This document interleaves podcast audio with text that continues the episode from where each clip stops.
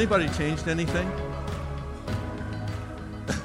I mean, kind of the kind of the idea, isn't it? When when you talk about something the whole time in the summer and all that stuff, you know, and you've gone through the spiritual discipline subjects, and say, and I get up here and I become annoying and I say, "Has anything changed?"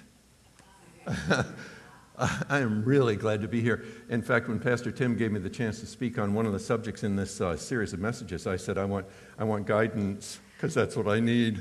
yeah, everybody needs guidance, don't they? Really? I, I do. And so do you. In fact, I need it more than anything else because I'm going to be teaching a course in spiritual transformation. And, uh, or, yeah, spiritual transformation, that's the name of it. And, you know, when I went to seminary back in the 1800s, we didn't even talk about spiritual transformation. We just talked about learning more and getting better skills and those kinds of things. I mean, if, if you're my age or, or you're anywhere near 100 years old, that's what we talked about then, isn't it? So when I came to this thing of spiritual transformation and they asked me to teach it, I said, Yeah, I want to teach it because I know nothing about it. I, I, so I've been studying the subject of uh, spiritual transformation, and I thank God that you're looking at those things too, because, like it says, I need to be transformed and I need to be transformed from the inside out, not from the outside in, which is the way I learned to do it. Although I don't mean to blame everybody in my past, but I tell you what, there were times when uh, it was just a matter of doing things and not becoming something. And that's just the way it worked in my, my day. And I think I took the things that people taught me that could have helped me be the man I needed to be, and I turned them into doing the things I needed to do. Anybody, is there an amen in the house? Really? Come on. Yeah, I think so. Yeah. So all of you are about 100 years old with me. You come from the same generation as I do. I got you. Yeah. Guidance. Wow. ah, I need that. Uh, we need that. I mean, I ask myself which way, and then I say, Lord. After I ask myself, I ask, Lord, which way should I go? And uh, when should I go? And which job? And which church? And which guy? And which gal? And, you know, on and on and on, which college? And then you go into the other part of it and you say, well, when? Lord, when? Now? Later? Sometime in the future? Never? What, what is it, Lord? And and all of us go through those kinds of uh, questions. That's just the way it is. I heard about a man recently who met a beautiful young woman in September of 1967 and was with, convinced within a month that they should marry. And they were the next June. And they didn't have to, they just were married the next June. Nearly 50 years later, they're convinced that God was guiding them. How's that happen? I mean, how, how does that happen? 50 years later, they know that God was guiding them back then in 1967 68. In fact, this guy told me that two years later, they both left their jobs and they didn't know where they were going ultimately, but they knew they had to move and go towards ministry. And so they started to go towards ministry and they needed guidance as they went along every step of the way because they never knew the long term goal until they finally got to it. So they had to take these steps along the way, not knowing what the long term goal was, but which the next step should be to get someplace down the road to that long term goal. And they asked for guidance, and they got it. They got it. Isn't that amazing? They got it. Down through the years, they, uh, they wanted to know where they should live, what church they should go to, what ministry to be involved in, uh, when to have kids, uh, should they have a boy or a girl. No, they didn't ask that. Uh, but they asked all kinds of questions, and, and somehow, even, even without them knowing very much about the whole subject of guidance and how to get God's guidance, they got it. so, so, you know, it isn't that you can take a course or you can study a subject in a Sunday sermon and then you can say, oh, now I can start. No, you've been doing it. Sometimes you just don't know how you did it, and sometimes God interrupted you and told you what to do next, even though you didn't know enough to ask or you didn't know how to ask how to ask. That's my story. Yeah, that's my story, my wife Ilona and me. And that is just a fraction of the countless times we needed to hear from God. And if we didn't hear from God, we would not have the assurance that we should take the next step, whatever that next step was. And we go hesitatingly into life. And I don't want to live hesitatingly into life. I want to go full force, full volume, because I know where God wants me to go. Every follower of Christ needs guidance. We may not like it when we get it. Yeah? Is there an amen for that? Yeah. Yeah, yeah. But you know, we know enough about choosing the bad fork in the road and saying, I, I don't like it, but I, I guess I need to do it because I need, I need guidance, and so we end up, hopefully, taking the right road and going to the place God wants us to go. And this thing comes up all the time. I had a, was speaking in another church this summer where I spoke a couple of times, like here, and, and uh, I had a guy that I've known for years who was in the church. He was at our church at Millington for a long time, and then uh, years later he went down to this church. And so I was preaching there, and he said, You know, Pastor, I need to meet with you sometime this week. And I said, Good, that's great. And so that Thursday night, we met at his house. He lives in a next door town. So we met at his house. And uh, he said, You know, what I need is guidance. and he wasn't talking about mine, he was talking about God's. So he was asking me, How do you get God's guidance? I don't want to know what you think, Peter. I want to know what God thinks. Because I know about what people think. And some of it makes sense, some of it doesn't. But, but that isn't enough. I want to know what God thinks. And this man's about 50 years old. He's at a turning point in his career. He's accomplished the goals that he wanted to, and the kids are leaving house. They're going to college and then to their careers. And he's at this, this prime point where he can decide am I going to go this way or am I going to go this way? Which way will count more for the kingdom of God? I want to make the right decision, you know? Either way looks good, but I want to know what God says about my next steps in life. And so I told him as much as I could about guidance. And I know that you want to hear as much as I can give you about guidance. And I'm not the final word on it. I don't know everything about it. I haven't always done it well. I probably won't do it well in the future at times, but, but I know something about guidance because that was our story. It's been 50 years now. Ilona and I have been together. And even before that, I see the hand of God working in my life, and I wonder, and I said, Man, I didn't see that at the time, but it was all over the place, wasn't it? And I look back, and there it was, sure shooting. It's there. So let me talk for a bit about guidance, God's guidance. And let me, let me just start out by asking you to avoid the extremes. There's a lot of extremes out there in terms of guidance, and you can find them all over the place. In fact, I, I would say beware of the super leaders who can tell you what God says beyond what the Bible says. You know? And they're out there. They're out there as much as they've ever been. There's a dozen or so leaders in the Christian world today who are largely self appointed, uh, responsible, and accountable to no one except to themselves. And they're under no authority from anybody else. They answer to themselves. And some have churches. Some are large churches, some are not large churches, but they make their connections with Christians throughout our country in particular. I know nothing about other countries, but maybe other countries too, I don't know, through social media and conferences. And they have a vast network, and they are reaping more money than I, I can even estimate because they have these conferences and they sell books and that kind of thing. They're making all kinds of money. Boy, I'll tell you, I read the article from Christianity Today back in August about these folks, and they call themselves apostles and prophets, and uh, they go on the basis of recognition by people. Boy, I'm just, I'm just so scared of those folks. I mean, that is so dangerous.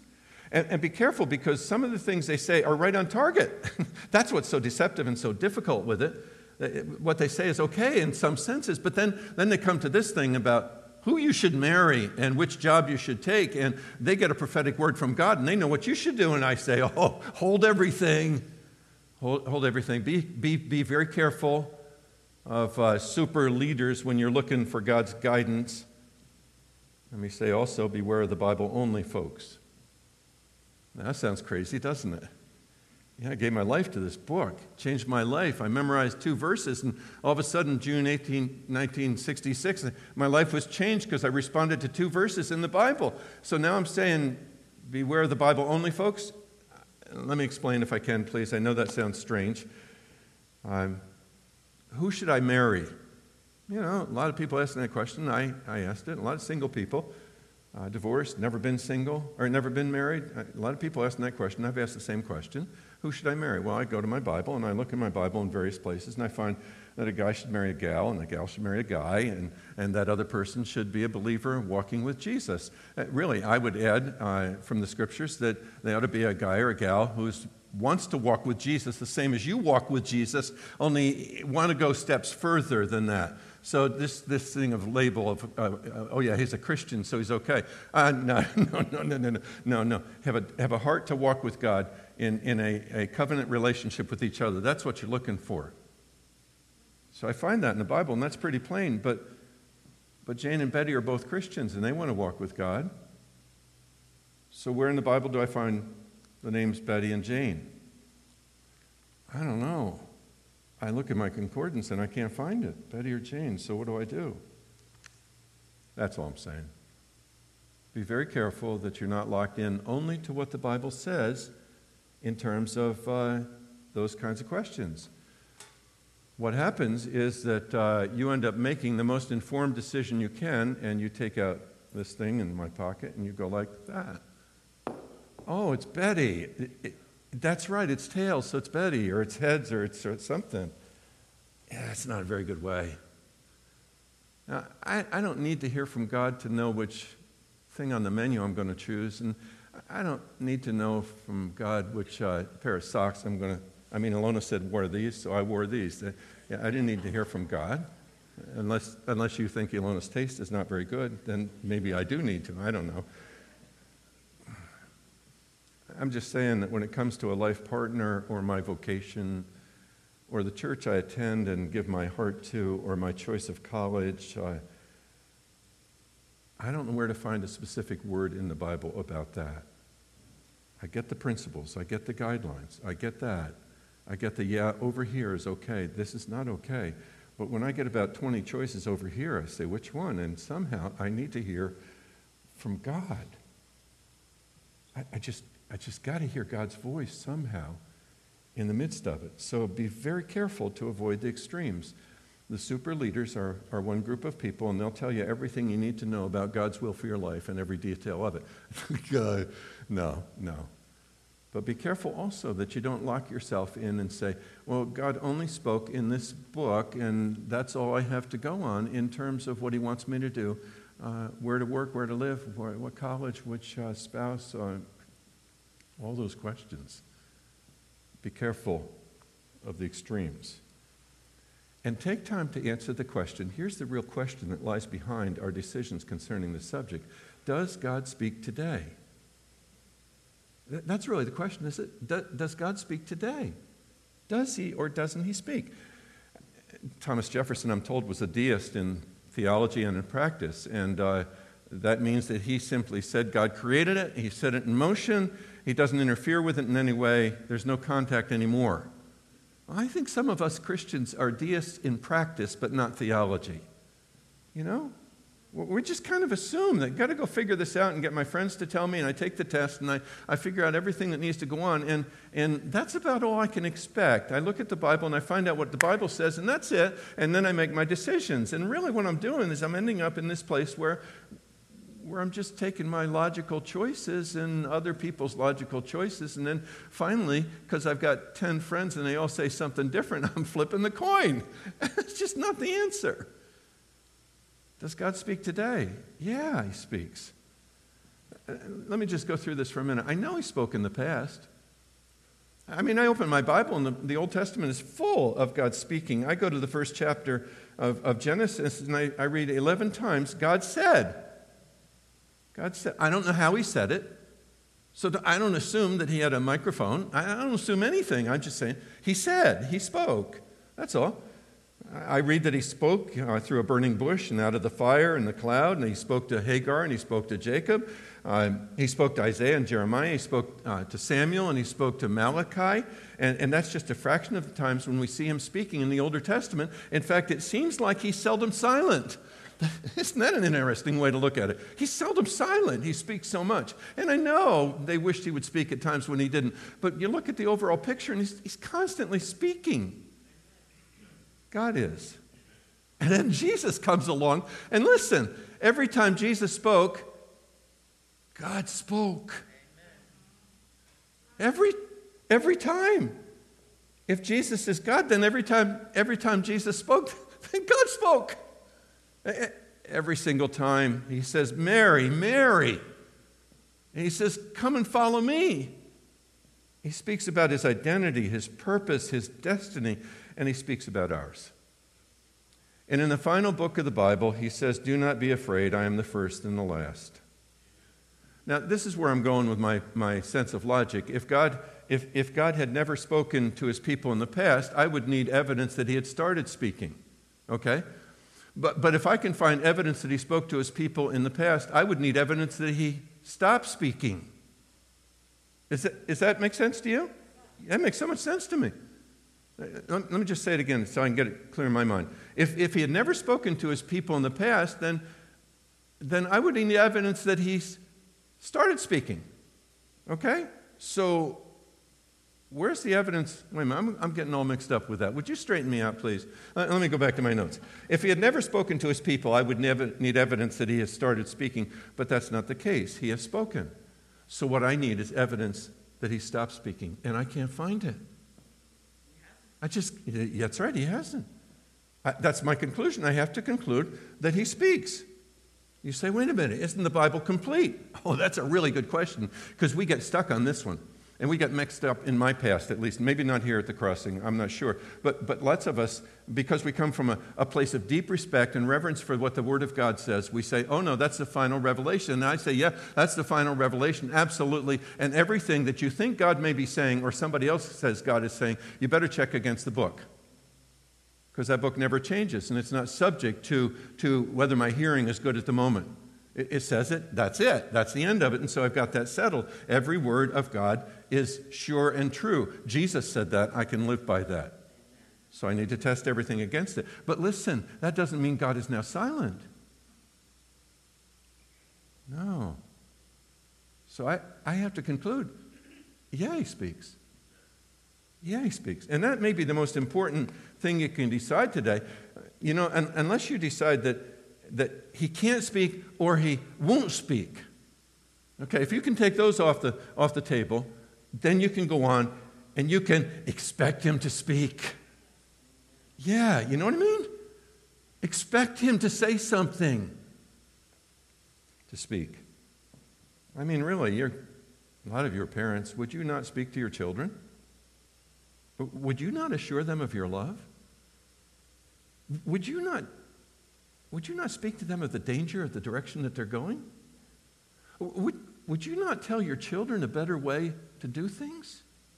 I mean, what kind of dad are you? What kind of mom are you? To sit silently and let your kid go off the cliff.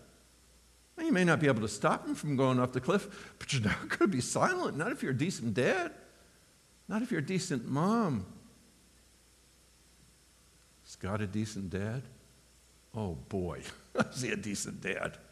Of course he is.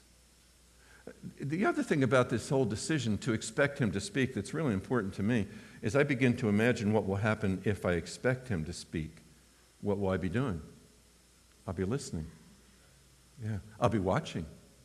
I'll, I'll, I'll have my ear turned towards heaven I will be looking for his word coming through uh, my friends. I, I, will, I will expect him to remind me of things through the creation that he's made out there. I, I, will expect him to speak during messages like this. I will expect him to speak through, through the events of the day. I will expect him to whisper to me at the, at the most strange moments when I don't expect him to whisper or speak. I'll expect him to, because that's what he does. So you got to decide does God speak? And if he does, then you expect him to speak. Our kids went to, a, our, our grandkids went to a, a number of uh, VBS uh, summer adventure programs this summer, and one of the places, and I forgot to bring it with me because it's in my other car, and I brought this car because I was running out of gas, but you don't need to know all that, so forget that. Would you please take that off the tape if it's a tape or something? They had a little bracelet that said, Watch for God. Yeah, yeah, watch for God. You see, see what happens when I watch for God in the daily occurrences of life? I tilt the table towards hearing from him. You know, when you tilt the table, everything slides down. Well, if you decide God doesn't speak, you tilt the table against him. That's right, because he's got to overcome your, your decision that he doesn't speak. But if you decide he does speak and you expect him to speak and you watch for God, then you tilt the table and all of a sudden you hear from God and you say, well, wow, it was just the natural result of the decision you made, that's all. Because you decided God speaks. I expect him to speak. I'm going to listen for him to speak. I'm going to watch for him. I'm going to see what he says. So, my friends, start listening. start listening. Start listening with this book open. See, I'm not going away from this book, honest. It may sound strange what I said before about the Bible only, but, but, I go back to it when I say start listening, and I mean start listening with the Bible only. If the voice you hear contradicts what God says here, or it contradicts or goes beyond what, what the Bible permits in terms of the principles of the Bible, you just say, no, that's the enemy. Amen. And the enemy is going to say all kinds of things to you. He's going to teach you all kinds of morals that don't come from the Bible or don't conform to the scriptures. So you got to be you got to be aware. You got to say, wait a minute, I got to see, is that in the Bible? Some of the greatest people in the Bible are in Acts, in the book of Acts, where they went, they went and checked out God's word uh, against what Paul said. Imagine a Paul preaches and they're going home and they're studying to make sure if what he said is accurate. That's all right. Yeah, yeah. So you go home and say what Peter said. Is that accurate? Yeah, only get it here. Get it here. In fact, the Apostle John knew what was going to happen. He said, Dear friends, do not believe every spirit, but test the spirits to see whether they are from God, because many false prophets have gone out into the world. And there's lots of false prophets today. And they'll tell us all kinds of things, and you'll hear it from pulpits, you'll hear it from the, the, the, radio, you hear it on the web, you hear it all kinds of places, but there's all kinds of false prophets today. And what I have to do is when I ask God, what do you want me to do with this, or where do you want me to go with that, and when do you want me to go, I have to have my Bible open and make sure that I'm not going out of the boundaries. Almost like guardrails. Okay? Bible gives us guardrails. We get all kinds of voices, and some of those voices are on the other side of the guardrails, and we have to say, I ain't going there. No, I'm going to stay in the guardrails because someplace in there I, I can hear God's voice on what I need to do in terms of what's in question in my life right now. Okay, so start listening. Start listening with the Bible open. S- start listening, I would say, likewise, with, with Him in the spotlight. Because we live in a narcissistic world. And you know what that means? I guess you do. Narcissist, he's the guy that looked in the, in, the, in the pond and saw his own image, and he was enthralled with his own image. He was taking selfies, he was doing all kinds of things in, in that day. Yeah, and he was passing them on to everybody, saying, Am I not handsome or am I not? Yeah, well, that's what it is. It's all about me. I want what I want. I want to be fulfilled. I want to be happy. I understand all of that. I, I get that. I want it now. And I get that too. Of course, you want it now. Of course. The problem is that the world is saying, yeah, you can have it now, so you better demand it right now because you're too important not to get it right now. And I bring to you the counsel of James as he writes in chapter 4 you do not have because you do not ask God. That's part of the problem. And then the, the second part is when you ask, you do not receive because you ask with wrong motives. That you may what? Yeah, that's right. Spend what you get on your own pleasures. So, what you have to ask is okay, you know, I want to be married, but why do I want to be married? You know, I want to have a high paying job. I want to be in a corner office, but why do I want to be in a corner office? I want to be a pastor, but why do I want to be a pastor? Yeah. I, I, I, want that, I want that new BMW right now. And the question always comes back why? What's my motive? Why do I want God's guidance in what I'm looking for today? And if you're looking for guidance in something today, the best time to ask that question is right now. Why, why do I want that? Why do I want to have a baby? I, I don't know the hurt. I, I have no idea the hurt of infertility. Both of our kids were unplanned. It's just the way it was. But I still have to ask the question why? Or let's put it on the other way. Why do I want five kids? Why? All I'm talking about is getting him in the spotlight so that, so that he's the reason why I want that. And if he's not the reason why I want that, then that needs to be taken off the table. And I go back to the drawing board and say, Oh God, what do you want? Because he's in the center place. Could it be that I'm looking for guidance that will fulfill my dreams and not his. Yeah. yeah. Knowing me? oh, yeah. Oh, yeah. Of course it could be. I got a track record of that. But is that the case right now? What's really ironic about this whole thing, and, and those of you who have walked with Christ for a while will know that this is true, is, that I find my greatest fulfillment and happiness when I fit into the plans He has for me. Yeah? Isn't that right? Yeah. My, my, what I want is fulfillment, and what I want is happiness. and, and, and, the world tells me, okay, just be who you are. Well, who I am isn't too pretty. It's not even too handsome. So, so there's something else I need to be. Okay, you go and you get it with gusto. You get what you want. And I get it, and then I don't have fulfillment or happiness, and I'm after something else. But when God says, This is what I have for you, and I go for that, I find out that I'm all of a sudden happy and I'm fulfilled. Yeah. So to me, I mean, put him in the spotlight just makes all kinds of sense. In fact, let me share the verse and, that was read to you, and it's only a short verse, and I know that it's a part of a larger picture, and I get that, I understand that. But this is the most important verse in the Bible for me when it comes to guidance and, and ruling my daily life, and that is uh, from Psalm 37, verse 4. Um, Delight yourself in the Lord. And this is an older translation, so I have to look at it again uh, because it's the one that I learned and it's the one that I began to, to, to start doing this with. Delight yourself in the Lord, and He will give you the what? What is it? Yeah. Of your what? Yeah. He'll give you the desires of your heart. Well, that sounds like narcissism to me. No, it's not. Oh, no, no, no, no, no. See, this is the way it works. If I delight myself in Him, if He is my, my, my, my, if He is my love, if he, he is the most important person in my life, if, if uh, spending time with him in whatever way I do that is, is the most fulfilling thing that I can get, then he's going, to, he's going to be planting desires in my heart. And I'm not going to necessarily know where they're coming from. They're going to seem like they're mine, but, but, but then he's going to find it easy to fulfill them because they came from him. I didn't know he gave me a desire to be a, a pastor. I was going to go back to Nyack and teach I, English lit. And then I get to, I get to, I get to seminary and I'm in this MA program for two years and, and the other guys and women were in the MDiv program for pastoral ministry, but I was in the MA program because I was going back to Nyack and teach and, and, and we had, maybe I told you this before, but we had two kids who were both sick and one was in the hospital and the other was at home. They both had pneumonia and we were struggling for finances. It was a really hard time and, and our pastor came and uh, he sat with us, he read the Bible, and he prayed.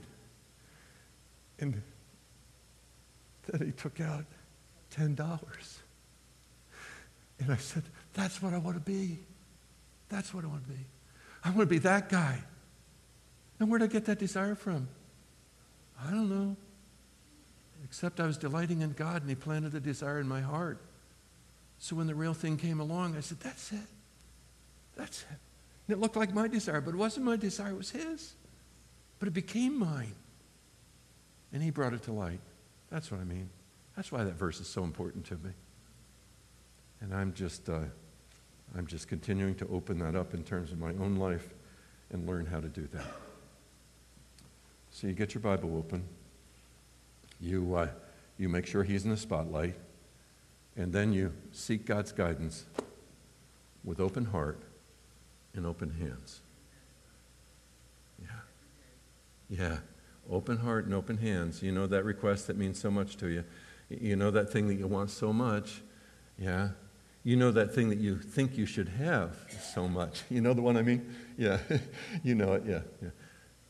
Open hands. Who's to say that God shouldn't lead you down one path and then change that path and you will have to let go of what he had given you in the first place. He has every right to do that, doesn't he? I'm, i mean, he is God, so I think he has the right to change the path. Not because he changed his mind or he made a mistake in the first place, but just because he knows where he wants you now, that's all. God led me into the real estate business with my dad, and I was going to take over the business. That, was, that trajectory was settled. There was no question about that. It was assumed. It was everything else. But then God changed the plan, and God said, Oh, no, now, Peter, I want you to leave your, your, your job and go back to school so that I can send you to something else. And I didn't know what that something else was, and I've, I'm sure I've told you that before. Would I be right to go back to God and say, I can't do that? You told me to be a real estate agent. You know what he'd say to me. He'd say, I have the right to change my plans for you, to direct you in a new path. So, what I have to do is I have to take my, my, my uh, prayer request to God with open hands, because if I make my hands like this, you know what that's like. We've seen that before. You know, you have to tear open the fingers and you break the fingers in the process, and God takes it out of unwilling fingers. So, better that I'm from the beginning opening my hands and saying, Oh God, I think this is what I need. Okay? Our church down in Basking Ridge um, bought 67 acres of land, unheard of. Just unheard of. The last large plot of land in Bernards Township for a million dollars. We were growing. We thought we needed to buy, buy, uh, build a new, new uh, building, a complex, and Liquid was with us at the time, and we had plans. They'd be in one end of it, we'd be in the other end on Sundays, and then Tim would take over for me, and, and they'd take, he'd take the church further, and we'd all be together, and this was a wonderful plan, and we pursued it for eight years. And then God said, No, I'm not going to take you down that road. I'm going to take you down this one. And the town board said, No. And they found a way to say no. and then they had the audacity to say, Well, you can come back and try again. After eight years, I'm going to try again. I, am not trying again. Because God moved us from one place to another. And He has every right to do that. He could have opened that door, but He said no. So the Sunday after we got our no from the planning board, I had to go in front of the church and say, Remember, we had this with open hands. Remember, we agreed on that. Because if we'd been like this, I don't know what would have happened. You better ask God for what He wants with open hands, open heart. And you better, you better seek God's guidance with your language. This may be new to you. This is something I'm learning about right now. In your native tongue, we, we know something about languages and we know something about heart languages. My, my heart language is English. I'm an American. I don't know any other language, so it's English, you know? Your heart language may be Spanish and you read your Bible in Spanish, or you read your Bible in Hindi, or, or you may read your Bible in Swahili. Uh, and people speak to you in Swahili, and it immediately brings a sense of, oh, yeah. You know what I mean? Well, that, that's what I call a heart language. I think we need to broaden that concept, and other people have done that very effectively. Dr. Gary Chapman wrote a book called Your Five Love Languages. Many of you have probably read that book, and you've probably read it to each other and told told your wife why you're not happy because she doesn't use your love language, and he, told, you know, that go, ay, ay, ay. But all it says is that we receive love from other people uh, if it's spoken in our language. In, not Spanish or English, I don't mean that, but our, our, our love language, okay? And, and Chapman has given us five of those. He calls them words of affirmation, is one. Uh, other people, it's quality time. Other people, it's receiving gifts. Others, it's active service. And for most men, it's touching. Yes? Yeah, they're not, they're not willing to say amen to that. yeah, yeah, okay. Thank you for one amen. Yeah, yeah. I, I don't know, that's the way it is. Dr. Myra Perrine has written a book called What's Your God Language? And she builds on a book called Sacred Pathways by Gary Thomas, who really developed this idea for the first time, I think. Maybe other people have done it, I'm not sure. But she took this as her DMin project, and it's been published now, and she wrote a book called What's Your God Language? And all What Your God Language is saying is that we all have different ways of spending, uh, of, of hearing from God, and, and of, of uh, being comfortable with Him, and of uh, talking to Him. And if we don't match our practices to our language, then no wonder we don't hear. Just like a guy who is expecting touch and his wife is giving words of affirmation doesn't hear it, and she doesn't hear it when she wants words of affirmation and we want to touch. Okay? So, likewise, with the God language, you get this idea, and it makes so much sense to me, and I'm, I'm trying now to put it in practice and introduce it to my class when I start teaching next Monday, because I, I think this is gold. And in fact, the book, which I'd encourage you to buy, has, a, uh, has an inventory and the inventory will take you through the process of determining what your God language is.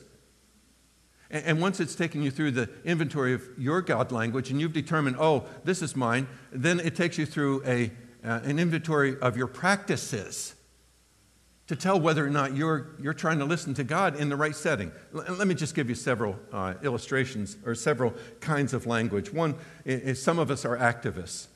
And, and, and it's when we are activists and when we're, we're, we're doing something for the kingdom of God. We're, we're fighting against uh, uh, uh, children's, vict- children's victims. We're, we're fighting against women who are trafficked. We're, we're fighting against uh, generational poverty. We're doing something about abortion, or, or, or, we're working in some other area, or bigotry. Then, then all of a sudden we feel like, you know, oh, this is what God created me for, and we're really open to hear His voice. It, that's, all, that's all it means. You may be one of those. Others of us are naturalists. We need to be out in the, in the woods uh, walking because when we're out in the woods walking and, and maybe we're listening to our, our worship music on our, on our phones, then, then uh, all of a sudden we, we get these ideas and God feeds these ideas into us and we, we come away from there refreshed and, and we're ready to go because why? Well, because we've heard from God. And what we've heard from God may simply be, I really, I really like you, Peter. Wouldn't you like to hear that from God? I mean, really? In a day when I need to hear from everybody else on my Facebook page, I really like you. I need to hear from God. I like you. Yeah.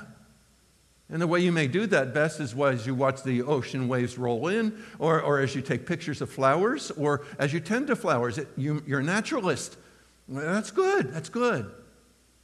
Or a, a, third one is some of us are sensates. Uh, we love the smells and bells of liturgical worship. now, that doesn't do anything for me. But I got brothers and sisters who love that stuff. They really do because they're sensates, okay? Can you see the idea? If, if you're trying to spend time with God in the way that I spend time with God, that's okay if you're like me and you speak the same language. But if you're not like me, if you're something else, if you're, if you're a, uh, a naturalist, you, sitting in my basement with my chair and my books and my Bible right there, that doesn't do anything for you. Why should it? Because you speak Spanish and I speak English. That's all it's saying. There, there's a matchup with who God has created us to be in the same way there is with any other language. And so I, I would encourage you to get this book. It's, it's, I don't know how expensive it is, but it's worth every penny of it. And I get no commission for it, so you buy it and, and enjoy it. And there's an inventory in there for determining your God language, and then there's an inventory for uh, uh, evaluating your practices because they may be out of whack. And if they're out of whack, you're not hearing because you're not listening with the right language. Okay? Okay, that's, that's something really important to me. A last one is start listening with your community. You were not meant to do this alone. You really weren't. Uh, you need other people who, who know you well and will listen with you and reflect on what you say.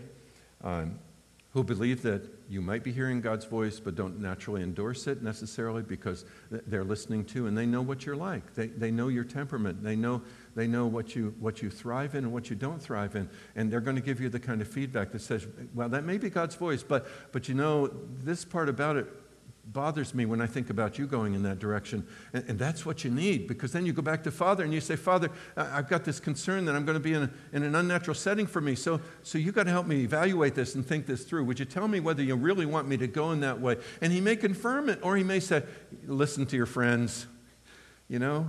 Listen to the people in your small group. L- listen to the, to the uh, pastoral staff. Listen to your, your best friends that you get together with on a regular basis and, and share with them what's going on. Listen to your ministry team. You were not meant to do this alone. I was not meant to do this alone. I need community. I need brothers and sisters who know me and, and know what's going on in me. I told you a little bit of the story about Ilona and me. Uh, you know, we met in, in September. Uh, October, we knew each other. Uh, we knew we loved each other. Um, January, I gave her a ring. Uh, June, we were married. You say, that's crazy. That's what we've told our kids. That's crazy. Don't do that. The reason why we did it was because we're impulsive. That's part of the reason. Then I twisted her arm. But, but the other reason why is because everybody who knew us said, This is good. This is good. And 49 years later, it's still good. Yeah? Because they had an insight into us, mainly our parents. Mainly our parents said, Yeah, this is good. This is right for you. You're at this stage in life. You love each other. You're both committed to walk with God, to know Jesus in a, in a personal and powerful way. So this is good. This is okay. We needed that. We need community. So, what have we got? Start listening with your Bible open. Start listening with Him in the spotlight. Start listening with open heart and open hands. Start listening with what? Your language. Start listening with, yeah. Let me say one more thing and then I'll quit. Be quiet.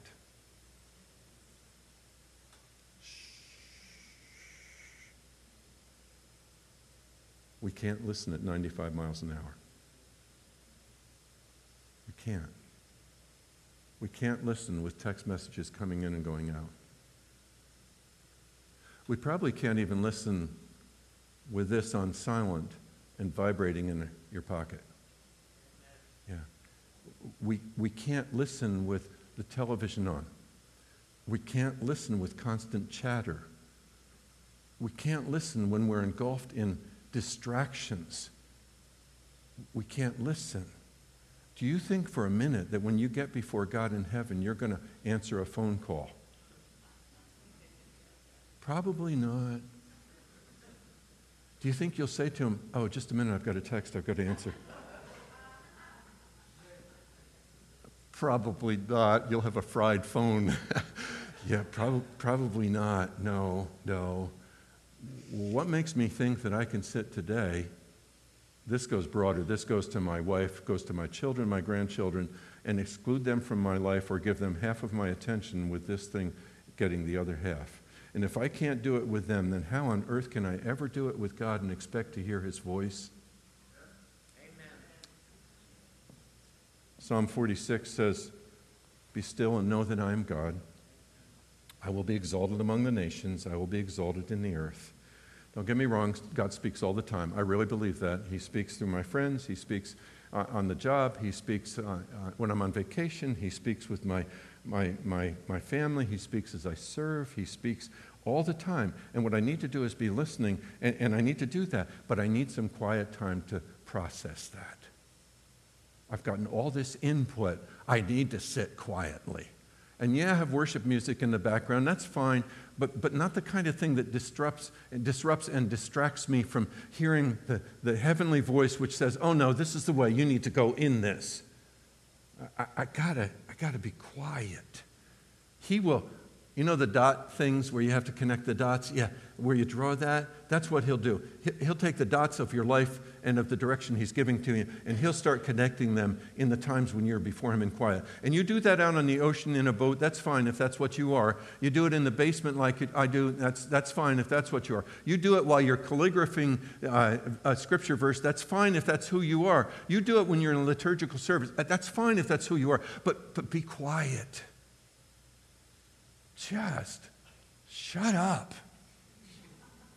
I don't say that in front of my grandkids. I'm not allowed to, but they're not here. Just be quiet. Does God care if you marry who you marry? Oh, yeah. Yeah, it sure does. Does God care if you have three kids or no kids? Absolutely, he does. Does he have an interest in the job that's best for you? Sure. Does he care about how you serve him? Oh, yes, he does. Is he willing to share that with you? Oh, yeah, absolutely. But you'll have to be quiet. Somewhere along the line to hear what he has to say.